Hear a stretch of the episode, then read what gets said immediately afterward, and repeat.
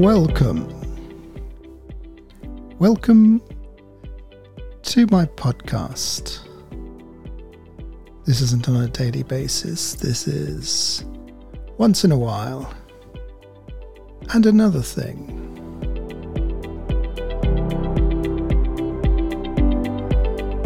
Serendipitous podcast. Okay, today we're going to look at how not to debate.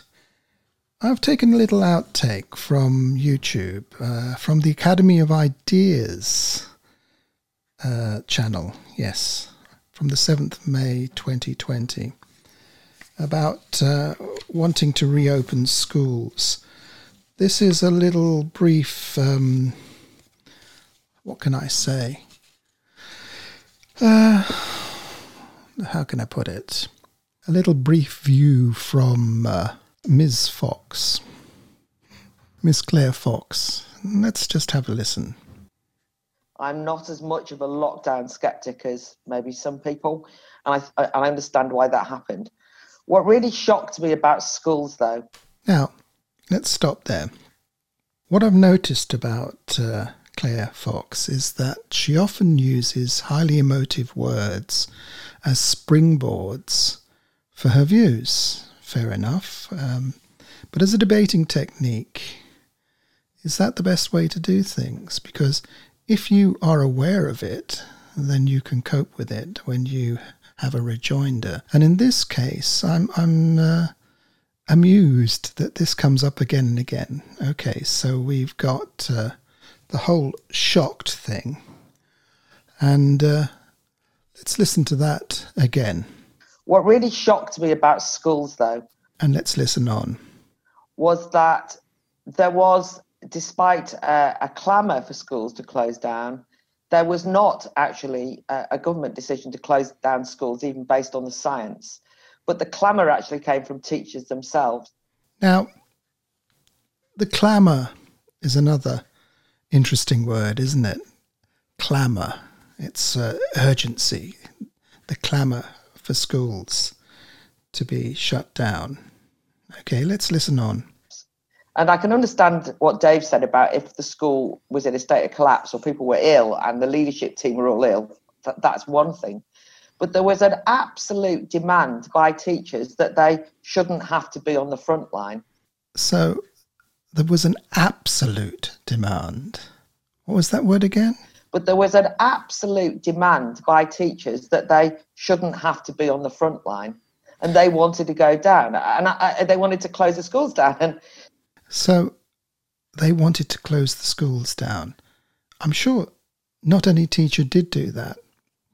I'm not quite sure where she's getting her information from because most of the schools, yes, they were shut by the government, and the teachers worked in the schools teaching vulnerable children, children of key workers, and preparing meals and also doing home learning. So I'm not quite sure where she's getting her information from. Anyway, let's listen on again.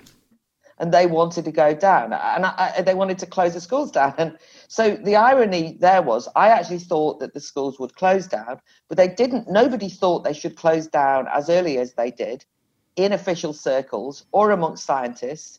No advice was suggesting that but there was a demand from teachers that they close down and i there was a demand from teachers that they close down this is this is interesting so we're we're being shocked at the idea of the teachers demanding this even though the case was that even though they were closed they didn't close down let's carry on i thought that was nerve-wracking so it's kind of topping and tailing with emotive words, isn't it? Nerve wracking. Come on. Nerve wracking? What word was that again? Nerve wracking. Sorry, I didn't quite catch that. Nerve wracking. Right, nerve wracking. Okay, let's carry on.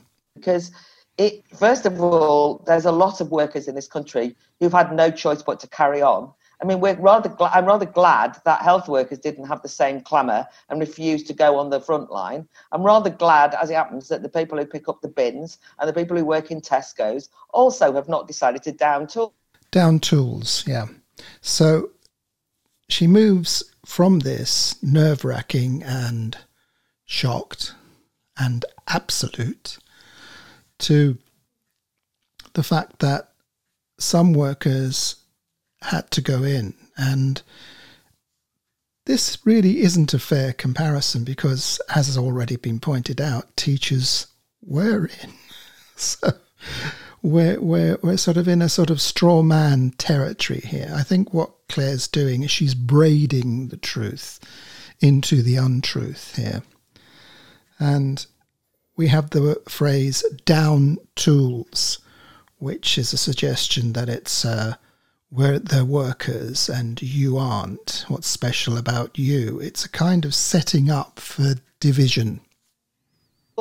Because I think, in that sense, that kind of sense that we're public facing, how dare you demand that we carry on, has been exasperating. Ah, what was that word? Exasperating. Sorry. Exasperating. Yeah, exasperating. So we've had nerve wracking, exasperating, shocked, and the fact that teachers are demanding that they don't go into schools, even though they did, and even though they did teach children, uh, dole out free meals to people, even though the government scheme was an absolute minefield. People didn't get their vouchers, they went to supermarkets, it all fell through. Claire is insistent that teachers demand that they don't get in, not like the workers who had to. You see, that's how it works. You start with emotive terms, you set up a scenario that's braiding the truth, and then you lace it with more, even more, emotive terms. So we'll stop it there, just to give you a little example of how some people debate. Fascinating, isn't it? Okay, I'll uh, be back sometime in the future. Have a great evening.